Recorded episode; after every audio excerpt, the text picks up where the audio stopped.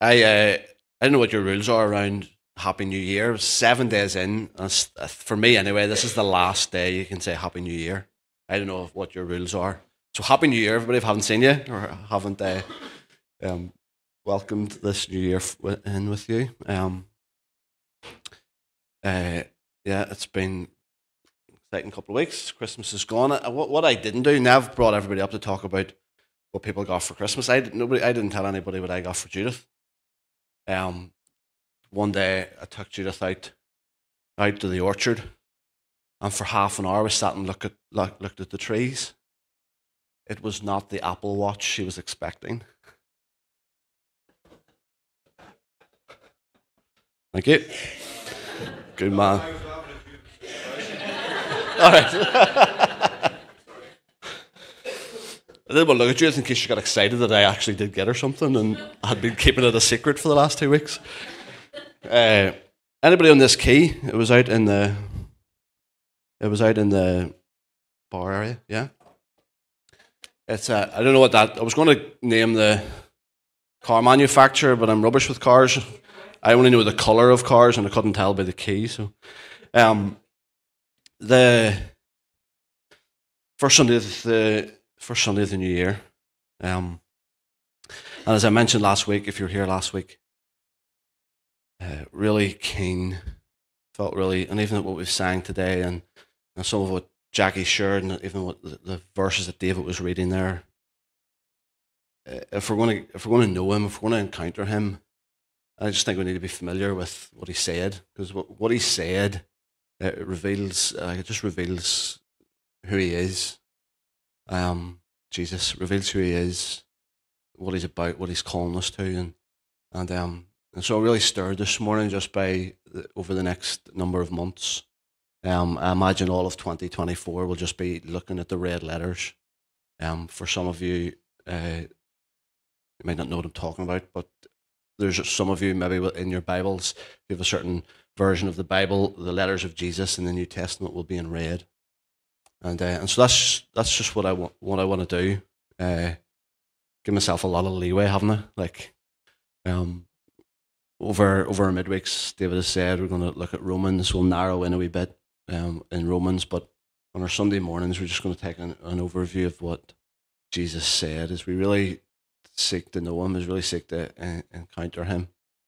Um, as we really seek to take His word seriously, I think that's that's the that's the the wrestle. That's the challenge for me as I as I just reflect. I talked a wee bit last week of my own reflections come to the end of the year, and um, just really keen that I just take what Jesus said seriously. We become almost over familiar with the Gospels. We become over familiar with the the story of Christmas, with the incarnation. We can become so familiar, over familiar with it all that we that we miss the power of what He said we miss the importance of taking his word seriously. And so I don't know, there's people that are better at, at this than me, but um, I think a red letter faith or red letter um, whatever is maybe the series title if you want if you want if that's important to us. Red letter faith, taking the words of Jesus seriously. Um, and if we go right back into into the into the New Testament, if we go right back into when Jesus moved among people into all the villages and all the towns and call people to follow him, call people this completely countercultural way of living. Then and now, following Jesus has never been easy. Um, and so, if the start of a new year, if you're looking at a nice, soft, easy message, I don't think you're going to get it this morning because I'm wanting to recognize. I think I need it for myself. I hope I'm not projecting this on everybody else, but I, I'm, I need to remember the following Jesus has never been easy. That to truly take his word seriously, to truly obey the red letters in the Gospels, uh, there's a cost involved. Like Jesus never, he, he never backed away from the reality that there was going to be a cost, there's going to be a price to pay. That if you're going to truly follow him, it was going to mean taking up your cross, it was going to mean sacrificing a lot, taking up your cross and denying yourself and following Him. And so, what we're going to do over the next number of weeks, like this is this is going to be as difficult for me as it is for you, because we're going to take the red. If we're going to take the red letter red, red letters seriously, then we're going to have to really wrestle with what it means to love our enemies. And we're going to have to really wrestle with what it means to t- turn the other cheek. It means having to reconsider fasting. Um, it means uh, not storing treasure for yourself here. Oh man, I don't want to do the talking that. Who wants that one? Um, if we're going to take it seriously, we're going to have to recognize the cost. And I want this to, I want this to be mean more for us just gathering here in the four walls. If what we, if taking the words of Jesus seriously, it, it can't just impact us here. It has to impact the the world that we're all living in, and our culture. Our culture, I think it's not. I don't think it's a controversial statement to say, to say that our culture has become increasingly post-Christian. Um, it, and it's possibly becoming uh, more difficult because of that. As people walk away from church. In fact, I know this is a this is a surveys that have been done in the states over the last number of years, and the fastest growing religious group, if you can call it that, um, in the states is the nones, not the N U N S, but the not like just who who who affiliate with no religion. They are increasingly the fastest growing religion. And if you see some of the smaller surveys that have been done in the UK and even here across this island, that is that's that same reality is beginning to to bear out here. That the fastest growing religions religious group are the nones, people who recognise who are affiliated with no with no religion. And um, it's just challenging, and I want to be careful what I say because sometimes within that context, where people have begun began to walk away from church, they no longer recognise the Bible as any sort of authority. That makes that makes maybe what we have to say or some of what we do even more difficult. But in the context of people walking away, it has led some it has led some uh, Christians to cry persecution. It has led some Christians to take on the posture of victims. And I just don't think that that's right. And I, I want to make sure you hear him say, I know that there's parts of our world, I'm not denying in any way that there is parts of our world where there is genuine pain, where there's genuine persecution. But I'm, I'm considering our context. I'm considering what's going on within our culture. And I just think too often the church and too often Christians have cried persecution, and too often they've taken the posture of the of victim. And I just wonder if there's a as we engage with the red letters of Jesus, as we engage specifically over the next couple of weeks with the Sermon on the Mount, um, what if? So this is the question I've been asking. What if culture's judgment of Christians isn't the result of obeying Jesus? but the result of ignoring him, of not taking the red letter seriously.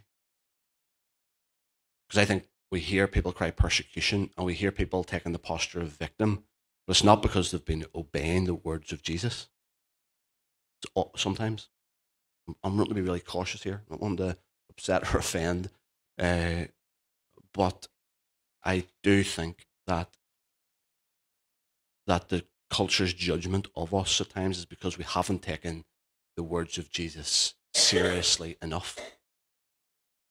Because if we were known for loving our enemies, if we were known for uh, turning the other cheek, if we were known for all of those other things that we're going to talk about, that Jesus talks about in the Sermon on the Mount, I think culture's judgment of us would be a lot different.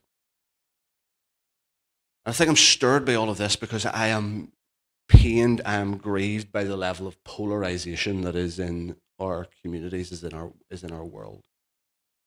The ongoing divisive nature that creates this us versus them mentality is, is really, really painful. I find it so painful.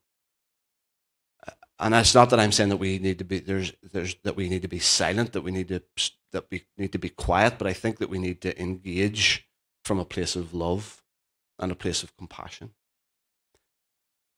And again, I want to be cautious because I know there's Christians that will Christians that that cry persecution, that take on the posture of victim, that will say, that will try to convince people that they are coming from a place of love and compassion. I'm not so sure. Um, and I'm wanting to challenge myself and us where our engagement uh, is it coming from a place of love and compassion? And I think what that what the scripture offers us is is the red letters of Jesus to help us do this better. As we're going to spend some time looking at the red letters in the Sermon on the Mount, um, because I am convinced, if I hope I'm not sounding too negative, but I am because I am convinced that our society, that your neighbours, that the places, the, your workplaces, that our society, our neighbours, our colleagues, they are hungry.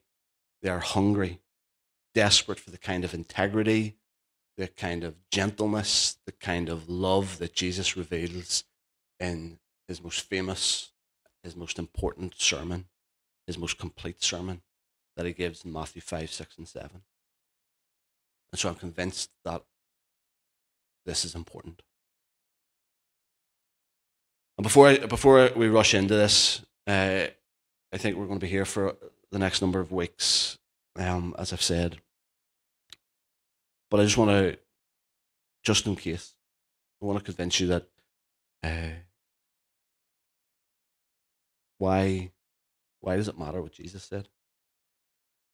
Um, as I look around the room, I'm convinced that uh, um, I'm speaking to the choir, but as I think of how we then will take, hopefully, what we're talking about here into our workplaces, our communities, um, think it's important that we know, are able to communicate. Like Peter talks about, give an answer for the hope that you have. And sometimes uh, we we find it hard to articulate, find it hard to articulate the hope that we have. I find it maybe hard to articulate. Why does it matter what Jesus said? What is it about Jesus that is so, so important? So as we think about our own lives, as we think about the people that you will come, come across, there is experts that we are all going to trust. Who is that? When, so when it comes to life, when it comes to everyday life, when it comes to the plans and purposes for your life, who is the expert that you're going to trust? And um, and so there's all sorts of trains of thought I could go down here, but I I think we all I imagine we all like to think that we're independent thinkers. Um, I certainly like to think that I'm an independent thinker. But the reality is we all we are all dependent on authorities for where we get our information. We're all dependent on authorities. We come to trust those authorities. And we have reasons for why we trust those authorities. So I just want to make sure, maybe this is really basic, but I just want to make sure that we we know that Jesus can be trusted, that he is an authority, he is one who we can trust, and there is good reasons for why we can trust him. And I just think we need to be, we need to be, we need to be careful because there's so many other experts out there. I, in some ways, reluctant to go down this line, but think of because I almost forget that COVID happened. But some of the experts that people listened to, some of the, the people that people began to trust in over COVID was just frightening to me. Like, honestly. the independent thinkers like to think that they, some some nutcase on YouTube knew more than people that had studied medicine for the last number of years. I didn't want to say it, but I went there. Um, but I, I wanted to show this clip. This is probably a stupid clip. Um, is that all right, Eva? Uh, here, here's here's one clip that I was just thinking about last night, and this actually this morning. Um, this could fall flat. This example, but just in, in regards to being careful of who you listen to, being careful of who you give authority to. You don't have any other choice. Silly example, but be careful who it is that you are trusting. Who who is the experts that you are listening to? What reasons do you have for giving whoever it is, whatever way of thinking, whatever that level of trust? And so I, I know for many of you, what Jesus says does matter. But I think it, some of that, as silly as an example as that is, I think it is helpful in our conversations with people within our lives that have that have made their decision to, to, to trust a certain authority or follow the line of, the, of, of certain experts. And I think it's worth asking some questions. Why? Why have, why have you given that? Why have you given them your authority? Why have you pl- pl- placed your trust in that expert? And then just beginning to offer the expert that is Jesus, beginning to offer the who that you trust in and the why that you trust, the reason for your trust, the reason for the hope that you have. This was, this was ma- massive for these disciples. These, these crowds of people, these, these 12 men, even in particular, that Jesus was sitting with, that Jesus had called to follow him, that, that, he, had, that he invited them uh, for him to be the authority in their life, for him to be the expert that they would follow. And we're, whenever we're introduced to the Sermon on the Mount in Matthew 5, we see that Jesus had brought these disciples. Um, chapter 4 of Matthew uh, introduces us to, to the disciples that Jesus began to, began to call. And uh, there were so many people began to, to hear and began to witness what Jesus was doing. And Matthew 5, verse 1 tells us they went up the mountain and they sat down, and his, his disciples came to him and he began to teach them. And here, here, were, here were a group of people, here were a group of men that this was a, a really big deal. I know it is a big deal for all of us to, to, to, to repent, to turn our lives around and to follow, to follow Jesus. These guys had believed for, for years. They grew up in this monotheistic faith that there was only one God, and then there was, here comes like almost like a contemporary. In some ways, a peer, someone that they had grew up with, that they had watched growing up, who was now claiming these, who was now making these staggering claims. It was a that must have been a, a really big deal for these disciples to to say, actually, we're gonna we're gonna place we're gonna give him our affection, our devotion. We're going to place him as the authority in our life. We believe that he is the expert that we need to we, we need to follow. The claims that he made were staggering. I and the Father are one, he, he told them. Completely, just completely like went rubbed against all of that they had known, all that they had grown up with. He said in Matthew 11 that no one, no one knows the Father except me. Like these, these guys would have grown up knowing the story of, of Moses and Abraham and Joseph and David, and here's, here's Jesus son of Mary and Joseph, he's coming to say, No one, no one knows the Father except me. There is reasons that Jesus is trying to say that I have all authority has been given to me, Jesus said, Matthew 28. And so whenever we come to think of the why, there is there's probably loads of reasons we could think about. Whenever Jesus finished the Sermon on the Mount that we're going to be looking at over the next number of weeks, um, the, the response of the crowd is is interesting. Here's a group of like a a scattering of of normal, ordinary people just trying to figure out life. I would say much like many of us are. And at the end of Jesus' teaching, and at the, at the end of this most famous, most complete, most significant sermon, when he'd finished saying all of the things, the crowd were amazed at his teaching because he taught as one who had authority, not as anyone else that had ever heard. And so his authority was unprecedented. And if he needed to keep going, if there's other reasons he needed to keep talking about his life, his, his blameless life, the reason why we can trust him, because not only was his, his authority unprecedented, but his life was blameless. His life was blameless. He was perfect without sin. His ability to heal and to drive out demons.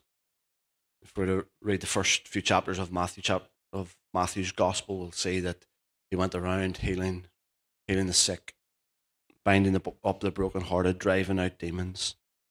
Uh, his ability to heal and drive out demons is that I think is reason to trust him.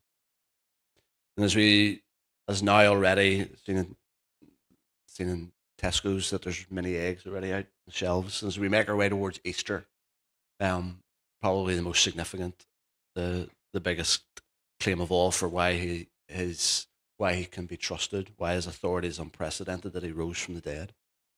He conquered the grave. So there is many reasons that he can be trusted.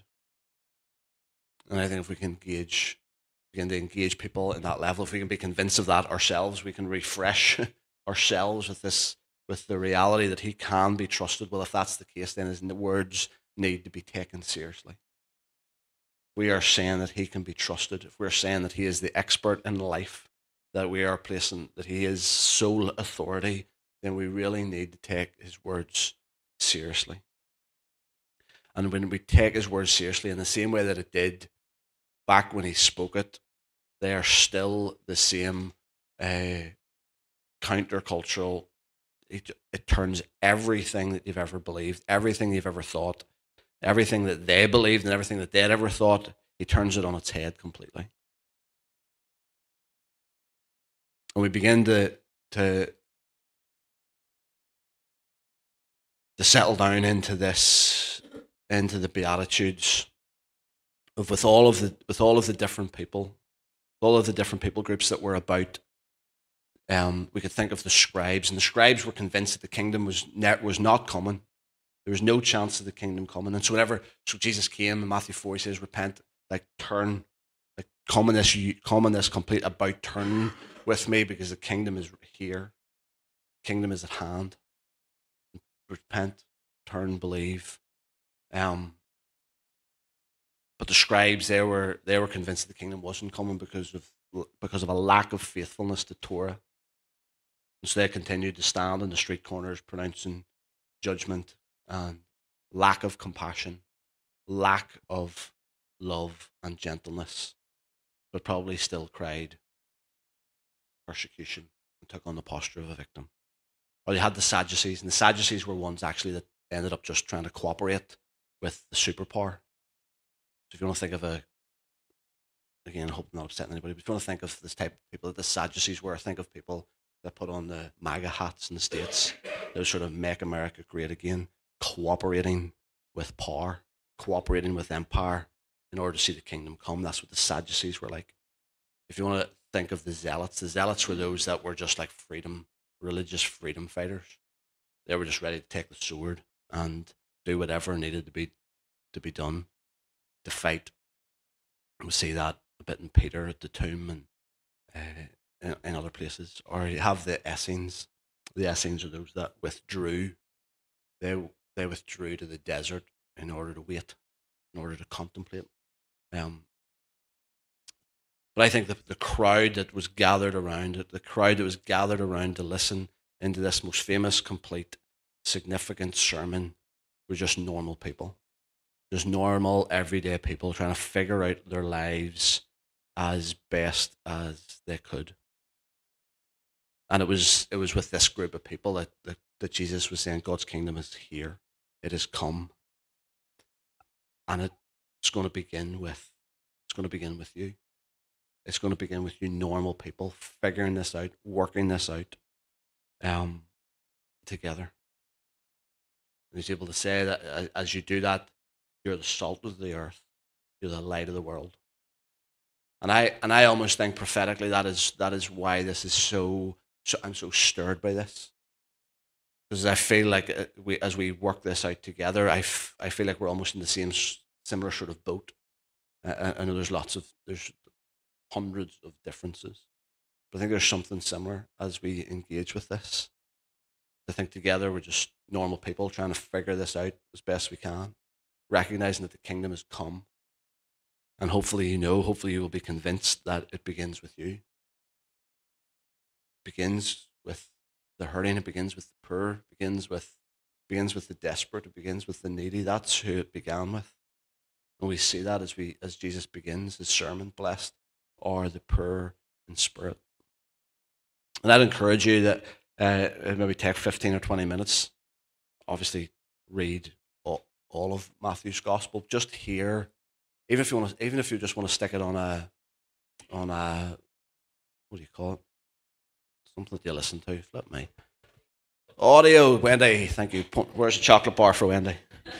uh, stick it in audio and just listen. Just sit and listen to this sermon that Jesus pro- preached. Listen to Matthew five, six, and seven, or read it, whatever, whatever is your whatever is your preference. Um, but let me. As I'm assuming that most of you will do that. I want to read um, Brian Zahnd's version of the Beatitudes.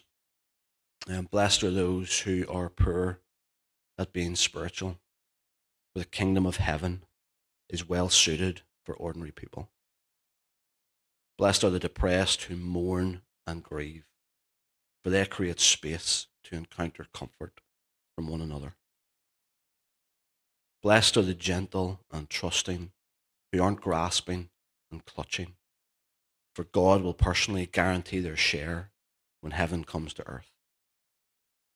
Blessed are those who ache for the world to be made right, for when the government of God, for them, the government of God is a dream come true.